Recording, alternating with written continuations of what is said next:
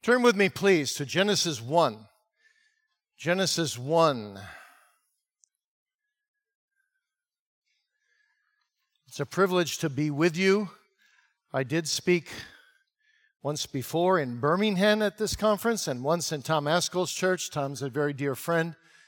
And uh, I didn't realize how large this conference has become in the last few years. So I'm thrilled with that and uh, thrilled to be here again. I've been asked to speak three times. We're going to look at the image of God. It's going to little be a little heavy on the doctrine. Uh, you pastors should be able to handle it easily. I'll try to pepper it with some examples for you children as well. And then later on, we're going to look at justified man and glorified man, which will be, um, I hope, uh, very exciting topics for you to listen to and to, and to grow from and to think about our future in glory with Christ forever. Genesis 1 26 through 28. And God said, Let us make man in our image, after our likeness, and let them have dominion over the fish of the sea, over the fowl of the air, and over the cattle, and over all the earth, and over every creeping thing that creepeth upon the earth. So God created man in his own image. In the image of God created he him. Male and female created he them. And God blessed them. And God said unto them, Be fruitful and multiply and replenish the earth and subdue it, and have dominion over the fish of the sea, over the fowl of the air, and over every living thing that moves upon the earth. Let's pray together. Gracious God, as we approach this vast subject of the image of God, we pray that we would have insight, clarity, and grasp a little bit better than we ever have before over the vastness of this beautiful doctrine that identifies, as we just heard, what is man? I pray too, Lord, that we would realize as image bearers that we owe an account to Thee of everything. All that we do with our eyes, with our hands, with our feet, but above all, with our never dying soul. Help us to live with the intentional consciousness every day that we are image bearers of the Most High God and bless this address to that end, not only to pastors and their families, but even to very young children. Lord, let thy kingdom come and let us counteract the antithesis in our society between the wicked and the righteous, and let us live for the glory of God by being image bearers of God. We pray in Jesus' name. Amen. Well, in this address, this first address I'm giving you, I want to talk to you about the biblical foundations of our existence, specifically in this one narrow area that we are image bearers of our great and glorious Creator. This is a very rich doctrine, and to grasp it is essential to understanding the doctrine of God the doctrine of Christ, the doctrine of sin, salvation, and even, as we'll hear later, eschatology. Our creation in the image of God, which theologians call imago Dei, the image of God, distinguishes the excellence and superiority of the Christian worldview from every other worldview, every other ideology, on the scene today. Knowing what the Bible teaches about the image of God and being able to defend it will equip us to hold our ground as believers as we earnestly contend in our modern day for the faith once delivered to the saints. Because we're all aware, I trust, that this doctrine is being attacked, assaulted from every side. Psalm 11 says that The attacks of the wicked upon the Lord's people are such that they bend their bow, they make ready their arrow upon their string, that they may privily shoot at the upright in heart. And then the next verse says, But if the foundations be destroyed, and that's what this conference is all about Foundations Conference. What can the righteous do?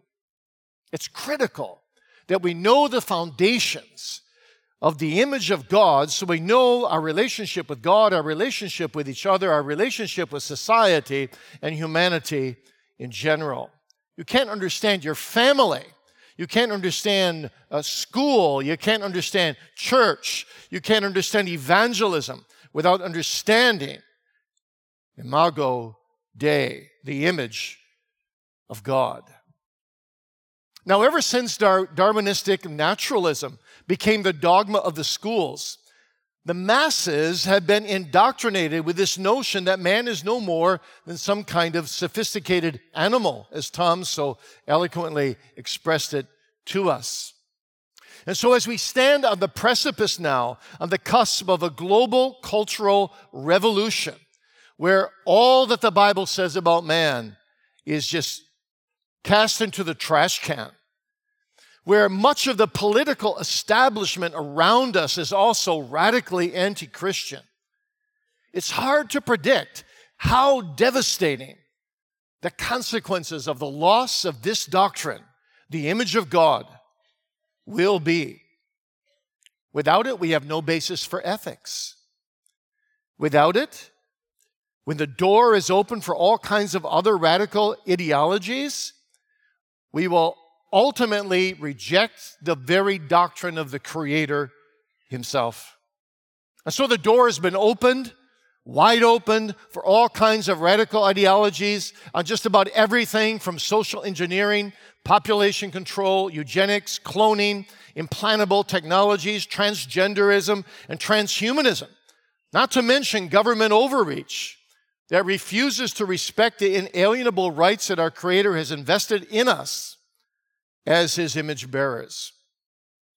So, our creation in God's image is the foundation of the very morality that defines us and dignifies us, and of the rights and freedoms that we are entitled to, and of our entire relationship to the God who made us for one purpose, just one purpose, to glorify Him.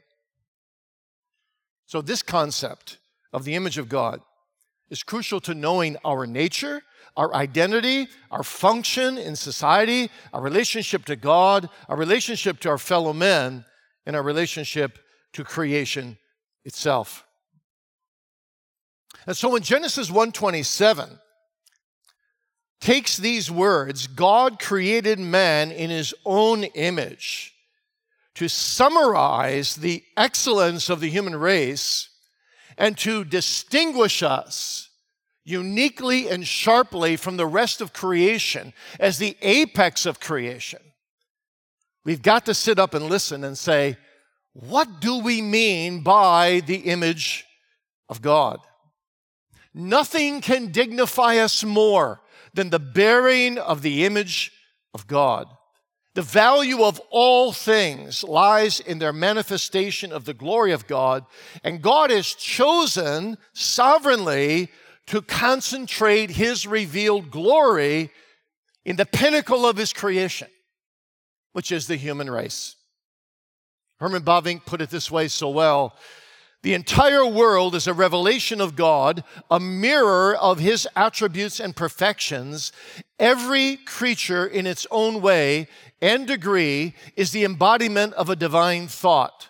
But among the creatures, only man is the image of God, God's highest, richest revelation, and consequently the head and crown of the whole creation. So, in this message, I want to trace the developing revelation of God's image through redemptive history from creation to the new creation in Christ in perfect everlasting glory. I'm going to do that around four simple thoughts. First, we're going to discuss the image of God as created in its pristine state. Second, as continuing in its fallen state. Third, as renewed in its redeemed state. And fourth, as completed in its glorified state. Created, continuing, renewed, and completed. These four states of man were already expressly set forth by Augustine in his debates with Pelagius. And then Thomas Boston took that and developed it in his famous book that I recommend highly to you Human Nature in its Fourfold State. So we're going to look at those four states reflective of the image of God, and then I want to give you some practical, quick and practical conclusions. So, first, then, the created image of God. The created image of God is expressed in what I read to you from Genesis 1. And in these verses, the verb created appears three times to emphasize that man was the crown of creation. And the word image appears three times. And the word likeness appears once. Seven times we have words that highlight how central the divine image is to man's created identity and purpose in just two verses. So, in what ways, what aspects of the created image of God are we talking about here? Well, let me say four things here. First of all, we are images of God's communicable, that is, able to be communicated attributes. We are images of God's communicable attributes. The term translated as image, perhaps you know, refers to an artistic depiction. And likeness refers to an appearance, a pattern, or a similarity. And so, aside from references to the image of God in man, the two words appear together only once in Ezekiel 23 and apparently there with the same meaning. And so in Genesis 1, these two terms are used almost interchangeably. Theologians have spilt pages of ink on trying to distinguish the two words, but the two terms appear to explain each other. God made man as an image like himself. That's it. The idea then is that the Lord des- designed human beings to be limited, visible, earthly creatures that resemble God for His glory. And so we expect the image of God then to be analogous, to be inferior, but analogous in a finite way to the power of God, the authority of God, the wisdom of God, the goodness of God and other communicable attributes that manifest his glory in this world. Well, Hamasa Brakel, the Dutch theologian, said the divine image consists in a faint resemblance to the communicable attributes of God. We have nothing of God to the extent that God has it of God. But by the image of God, you see, we, we have an, an analogous portion that is inferior to God, and yet it is like God. So, man, you and I have a small sketch of God's attributes printed upon us. God does not say that he gave or imparted his full image to man, nor that he commissioned man to image him perfectly as if we could do so, but rather that God made man in his image. So that is, as we were created, as we were created, aspects of God's nature and God's condition, or, or rather our nature and our condition, reflect the divine nature, the divine actions of the Most High God. So we are personal beings we are endowed with rationality, with spirituality, with personality, with morality, with volitional capacities to choose and make decisions, all of which are reflections of the attributes of God. all of which we have in degrees or altogether differently than animals have. And we're called to image God by patterning our conduct, our way of thinking, our way of speaking, our way of acting after God's will and communicating His word in this world to His glory. So the measure of our godliness or God likeness is the degree to which we reflect the character of God in our habits, our virtues, our thoughts, our decisions, our actions. This is the way we are called to live intentionally every day. You ought to get up every morning and say, Lord, help me to be like thee today. Help me to be more and more and more reflecting the character of my God in his communicable attributes. Now, those attributes are reflected in Paul's epistles in many different ways. The two most famous verses are Ephesians 3 or rather Ephesians 4:24 and Colossians 3:10, where it speaks of the image of God in our creation consisting of knowledge, righteousness, and holiness. Knowledge, righteousness, and holiness. And these three are reflective of the offices, or should I say, the threefold office in which we were created. So we were to be prophets. We were to be prophets. We are to be prophets, reflecting God's knowledge. We are to therefore love the truth. We're to have a right knowledge of ourselves and of God and of our creation. We're to know the essence of things. And we did know that perfectly in paradise. That's why Adam could give every animal its real name because he was a prophet created with prophetic knowledge in the image of God. But we're also created in righteousness, in righteousness as God's priestly image bearer. We, was, we were lovers of that which was right before we fell in Adam.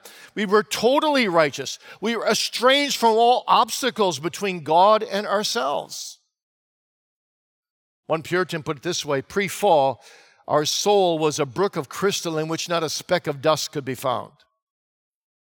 And then we were created as kings in holiness. As God's royal image bearers, we lived out the three things pre fall signified by holiness separation from sin, devotion to God, and being fully consecrated to Him, being whole, being sound, being pure, subjecting our entire being and all things to the purpose and will of God, loving Him, consecrating all to Him as the Holy One. And so, knowledge, righteousness, holiness, this is what our forefathers called the image of God in the narrow sense of the word, the essence, the bullseye. But then the image of God in the wider sense is things like our rationality, having the ability to reason, to think abstractly, to deal with deeper meanings, to use language. Our spirituality, having a soul that enables us to spiritually worship and communicate with God, who is spirit. Our immortality, having a never dying soul, and after the resurrection, one day, a never dying body. Our conscience, having a deep awareness of God, a moral sense of right and wrong, our erect body posture, most of the reformers said. Standing and walking erect on two legs instead of lowered to four, reflecting the dignity of the human being as part of the image of God in the wider sense. And then there is the whole debate about the dominion over God's creation assigned after our creation? Was it part of our image of God or was it somehow distinguishable? But certainly, being called to have dominion over all creation reflects the image of God. So we are images of God's attributes in a rich and full way, in a narrow sense of knowledge, righteousness, and holiness as prophets, priests, and kings but also in the wider sense of our just of how we're made and the rationality we have, the spirituality we have. So that's the first thing. images of God's attributes. Secondly, we are images for God's worship. We are now to take everything we are as man, created in the image of God, and we're to, we're to pour it all into this undiluted, this intentional worship of God. Not just on the Lord's day, though that's pristine, though that's, that's the apex of it, but we're to do it with the totality of our lives. We're to represent God. We're to worship Him in all that we do, in all that we think, in all that we say. We're to be exalting Him. The Reformers said we're to be living in coram deo, that is, in the face of God, always knowing God is present in the here and now. Robert Murray M'Cheyne once said, How would you pray differently if you knew that Jesus was standing right beside you when you prayed? And he said, Well, he is, because he's omnipresent. He's always there. So we are to be worshipers in spirit and truth, pre fall, but also post fall, and forever and ever. That's part of what it means. We owe that to God, that we are created in the image of God. So, boys and girls, what that means for you is that your eyes don't belong to you. Your hands don't belong to you. Your soul doesn't belong to you. Well, one sense it does because it's yours, but you are to dedicate it, consecrate it, give everything completely to God to worship Him. Are you doing that, children? Are you living for God? Or adults? Are we really consciously, intentionally, day by day, worshipers of God? with the totality of our lives? Or do we say, well, we do that on Sunday? I get the other six days, God gets one, or God gets half a one. No, no, no. You are made in the image of God. You owe everything to God. You have to give an account everything, of everything, even your thoughts one day in the day of judgment to God. We are to be worshipers in the totality of our being, joyful worshipers, humble worshipers of the living God. And third, we are images of God's reign. God's reign here on earth. You see, there's a close relation between man's creation in God's image and man's kingship over the world. You see that in Genesis 1:26. Let us make man in our image after our likeness, let them have dominion, dominion over the fish of the sea, birds of the air, cattle, etc. So the divine image in man is closely related to man's status, our status as God's servant kings on earth. In the ancient world, Kings often set up sculpted images of themselves to represent their authority. But God set up living images to represent his authority on earth. And it's, it's evident in all areas of society. Can you believe that God would take a sinful man and a sinful woman like you and me and say, I'm, I'm going to give you children and you're to represent me as you raise those children? You're to raise them the way I would raise them? because you're my servant king and my servant queen on earth to raise these children that I'm loaning to you in the fear of God to live to his glory? Can you believe that as a pastor? God didn't send an angel to lead your congregation? but sent you as a sinful man to represent Jesus Christ, to do nothing but speak his word, to herald forth the word of God as inspired in the book of God, and to tell you that you are his servant king to rule in the midst of the congregation with your fellow elders, to lead them as servant kings under the kingship of the Lord Jesus Christ. It's true of an employer over employees. It's true of a husband in his relationship to his wife. The whole of society is patterned around the theme of the image of God, and God allows us in various capacities to be his servant kings in that image. And that's how he runs the world. That's how it pleases him to do that, which is amazing. Amazing that God would use a sinner to do any of these things. Now, fourth, we are images for God's family. This image is relational, you see. I'm, I'm going to focus just on the family for a moment. The one God revealed himself in personal plurality when he said, Let us make man in our image. So God made man to dimly reflect his own plurality of persons, his own eternal trinity, through each person's complementary and interdependent relationships with other people. And those relationships begin with the nuclear family, our closest relationships. For God created man in his image, male and female. And verse 27 goes on to say, So be fruitful and multiply in the earth.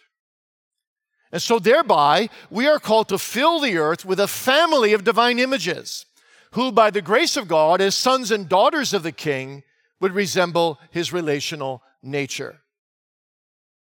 So, Genesis returns to the theme of God's image also in its first genealogy. You ever think about that?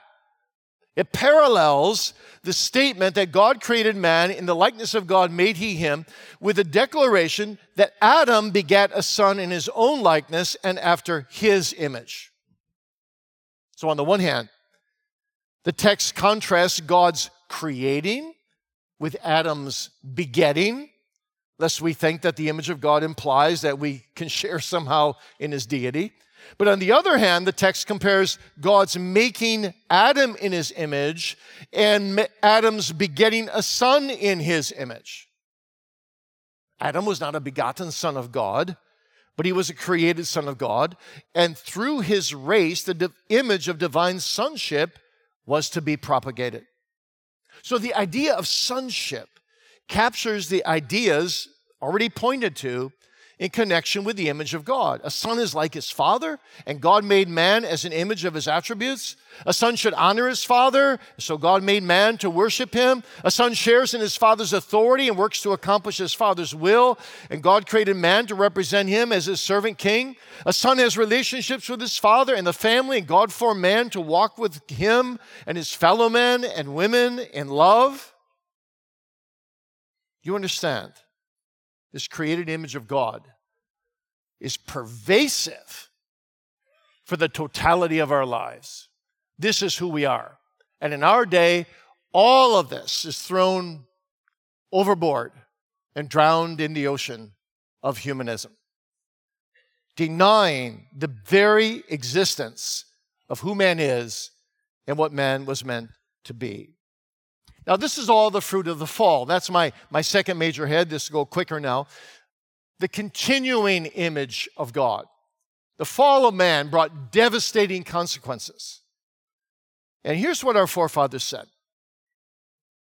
When we fell, as tragic as it was, because we were created, we were created in such a way that we had there was room left to fall if we chose to fall, but we were created oriented to knowledge, righteousness, and holiness. But we fell in Adam. Adam plunged the whole human race into devastating iniquity. And so now there are all kinds of problems in the world due to sin. And yet, even though you would think when you look around at what's going on in the world also today, you would think, wouldn't you, naturally, the image of God is totally destroyed. Well, what our forefathers said is knowledge, righteousness, and holiness. Yes, those have been utterly destroyed in man by nature through the fall. Knowledge has become ignorance, righteousness has become unrighteousness, holiness has become perversity. But those other things I mentioned, our rationality, our spirituality, our dominion. You see, we haven't totally lost those things. We are not animals.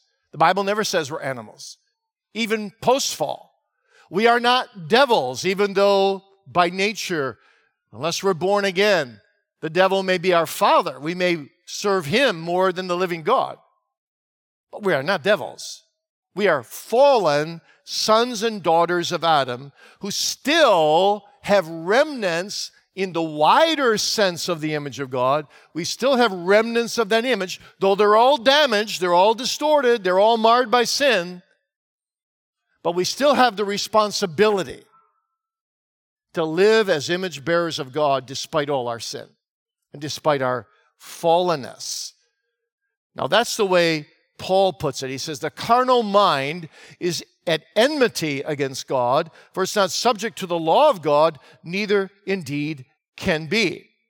So while we in our original condition were able to sin or also able not to sin, as Augustine taught, after the fall in our depraved condition, we are now unable not to sin by nature. And yet we are called to be image bearers of God. Still. That's why Genesis 9, 5, and 6 say if you kill another person, if you kill another person, you're killing the image of God, and therefore you should be killed. In the image of God made he man, therefore, Genesis 9, 6, you have no right to take another person's life. There's a difference between a man and a beast. And so the continuing image of God, you see, is critical to understand. Despite the fact that sin has affected man's entire being, dominates our will, corrupts our mind, enslaves our affections, taints our actions. Despite the fact that we are utterly hopeless apart from the redeeming love of Christ, utterly lost, with no hope of being restored to righteousness except by the gracious intervention of God, we are responsible for we were created in the image of God. Continuing image. The third is the renewed image of God, the renewed image of God. And this is, of course, through Jesus. Jesus is the supreme image of God. He became incarnate to become the supreme image of God on earth, to be that supreme example and that substitute for fallen man, and to redeem us, to restore us back into the image of God in a greater fullness again, to restore in us by regeneration righteousness true righteousness, true knowledge, true holiness, so that we wouldn't just have the remnants of that image in us, but that we would have the heart of that image restored back by the substitutionary and atoning ministry, intercessory ministry of the Lord Jesus Christ. I had a brother who was 19 years old. When I was 16, he came to me one day and he said this He said, Joe, I figured out what life is all about and I can put it in one word. And I said, Well, what's that? One word? He goes, Yeah, service. I said, I said what, do you, what do you mean?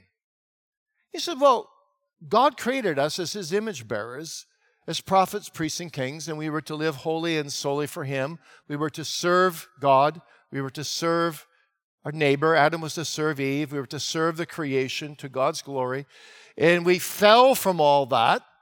But when we get regenerated and are brought back by Christ into Christ, into union with Christ, we receive a heart back that loves to serve God.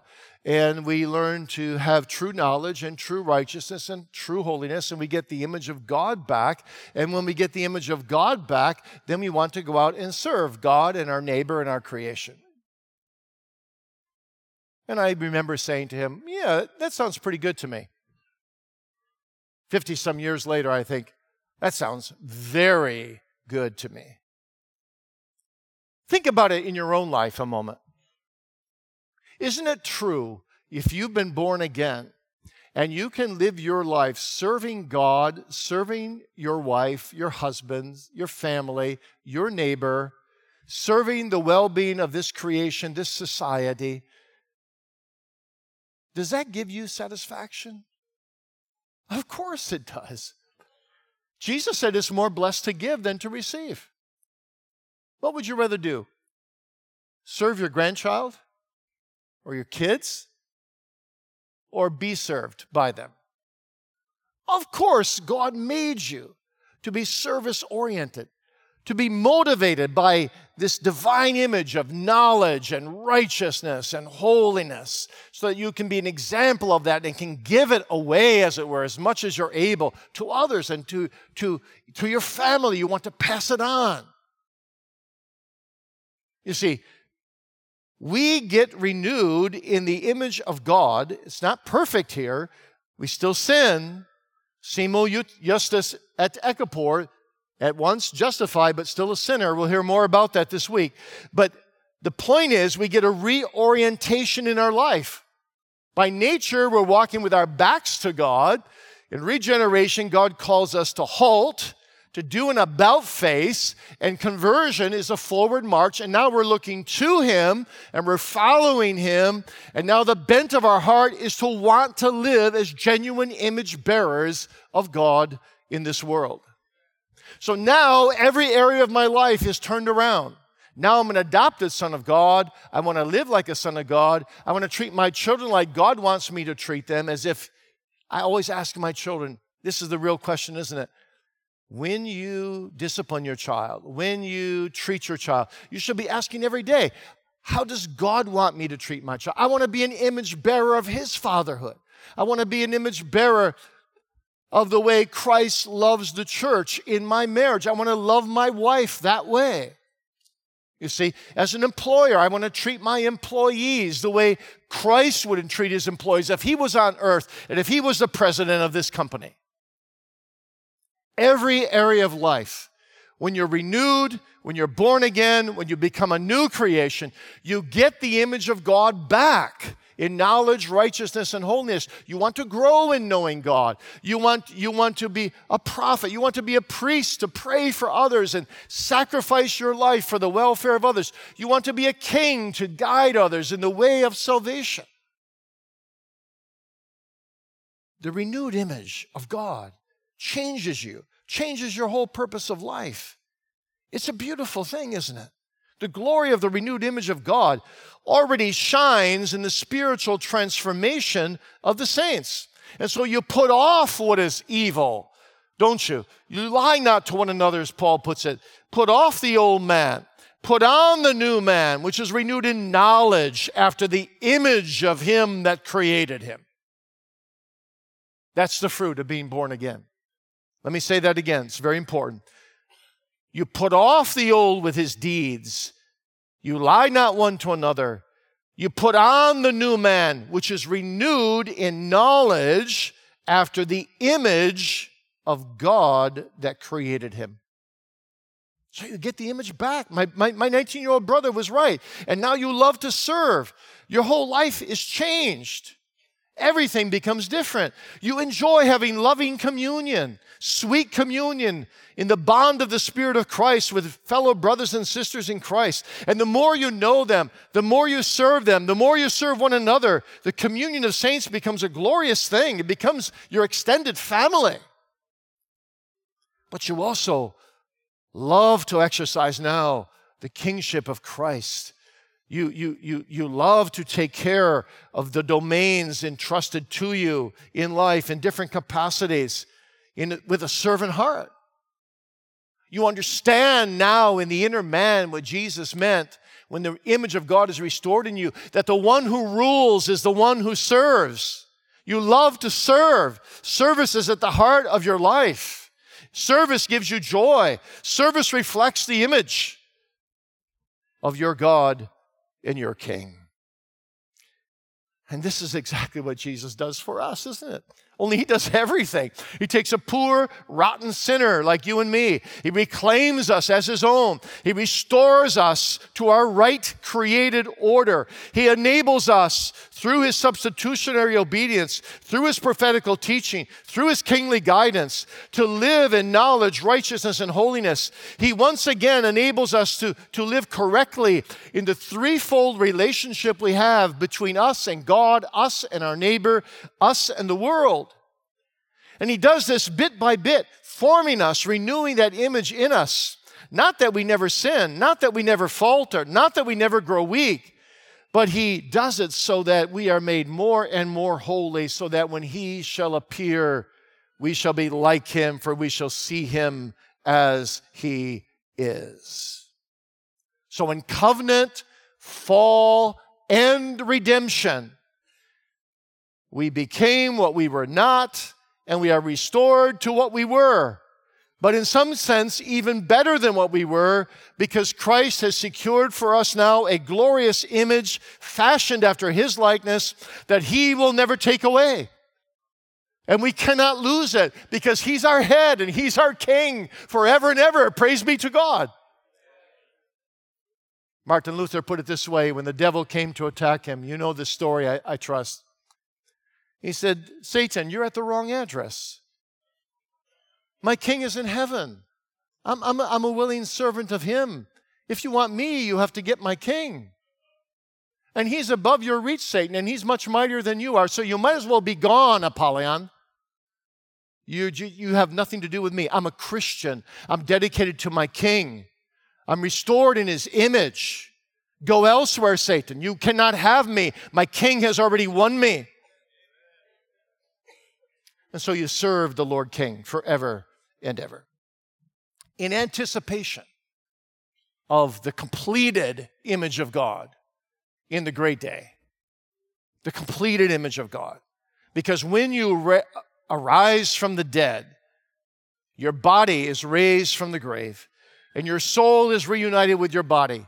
The Puritans used to say, All the sin clothes I've worn are abiding in the grave, and I arise in the white robe of his perfect righteousness, and I go to meet him, pure, as holy as holy can be, so that he sees no sin in his Jacob, no transgression in his Israel, and I will be as holy as Christ himself is. I will have the image of God absolutely completed in me. I will be the perfect image. Yes, there's still only one begotten Son of God, but I will be a perfect adopted Son of God in glory to serve him there without sin forever and ever in absolute perfection. And what a, what a joy that will be Think about it. No more sin. No more sin.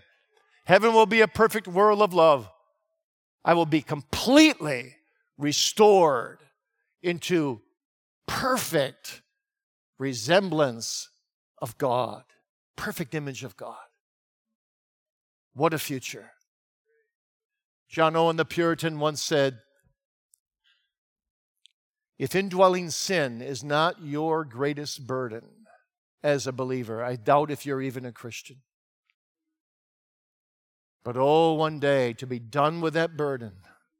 That I've sinned with my thoughts, I've sinned with my words, I've sinned with my action.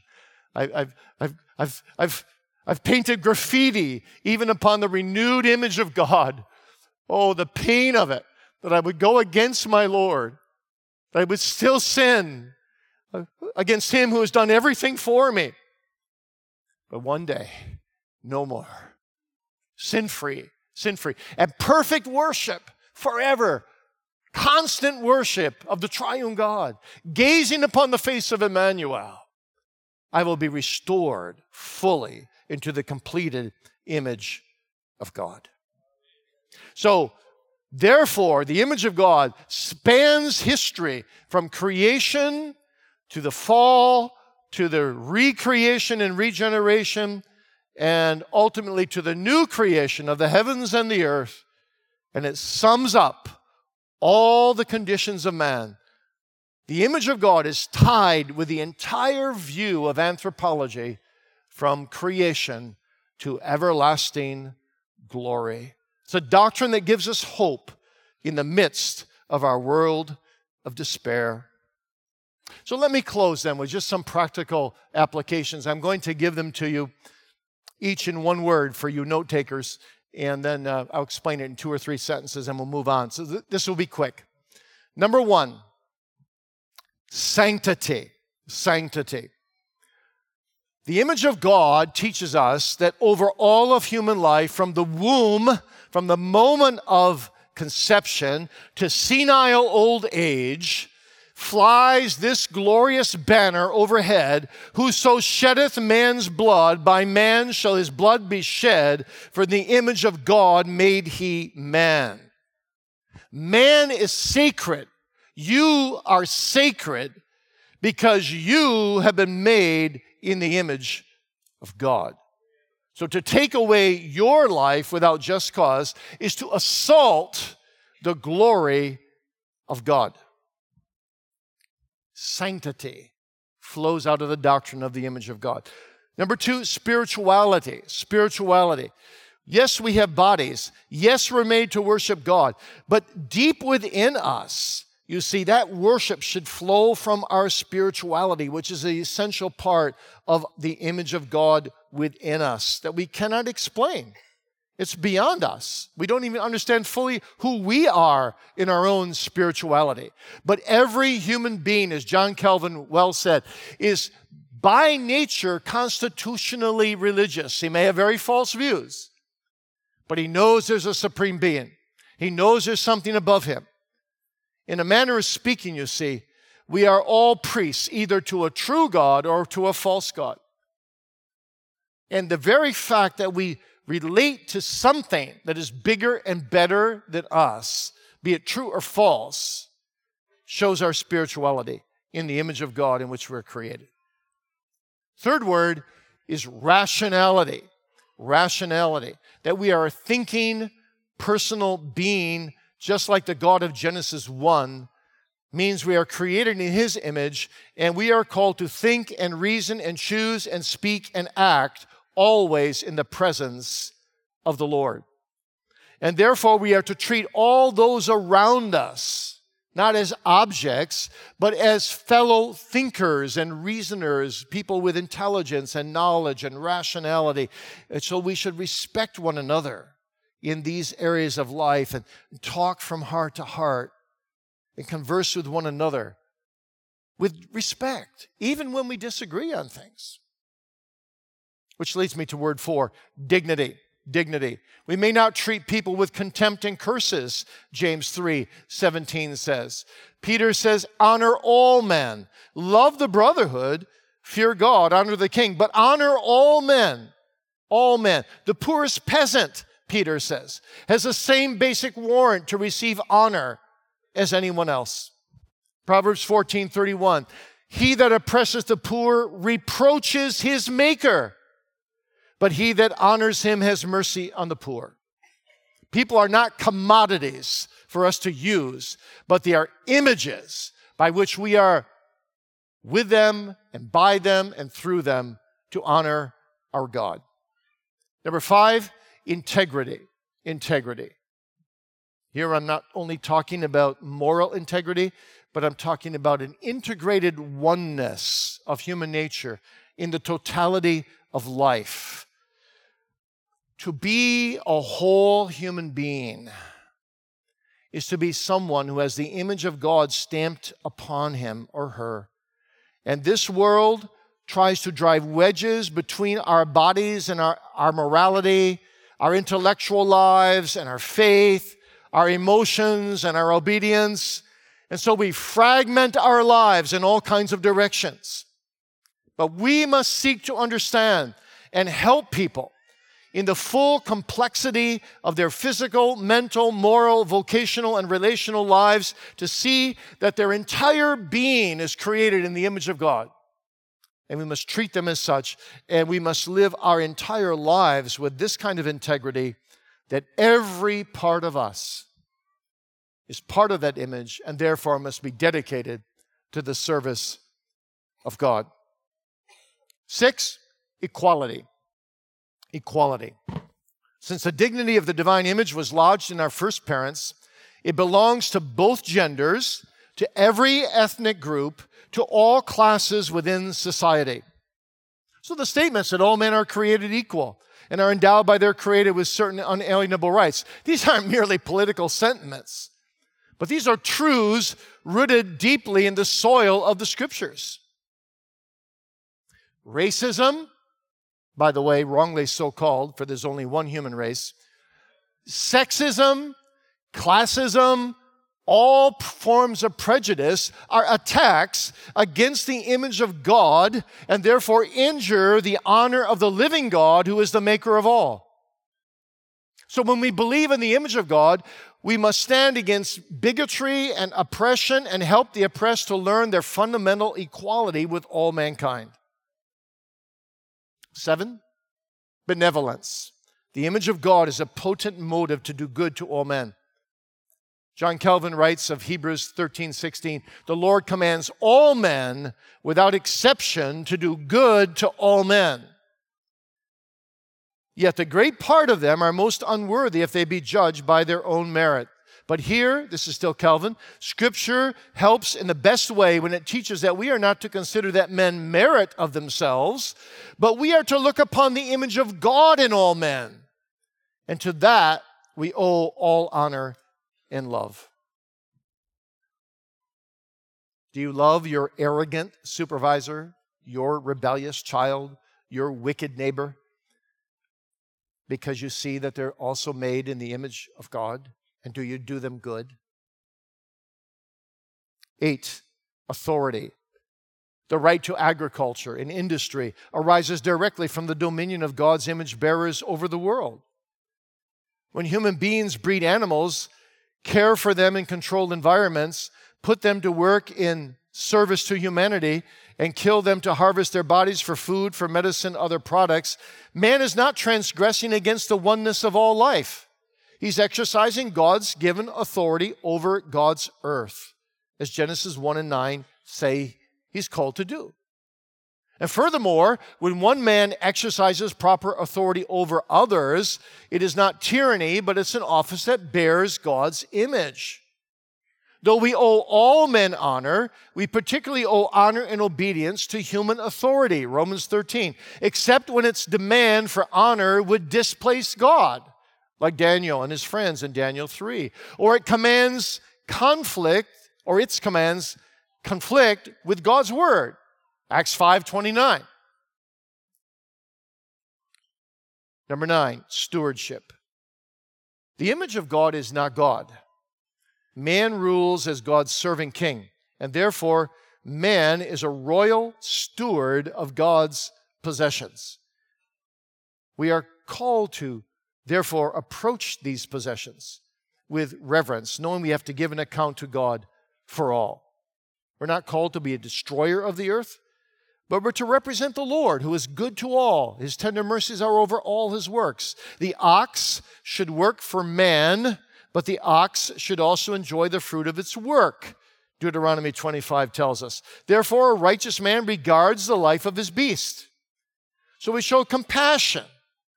Show compassion even for the livestock of our enemies, Exodus 23 says. We have stewardship principles, you see, that are to guide us as image bearers to respect one another and to owe all stewardship to God, which will come back to us on the day of judgment. And number 10, morality. Morality, not just in terms of knowledge, righteousness, and holiness.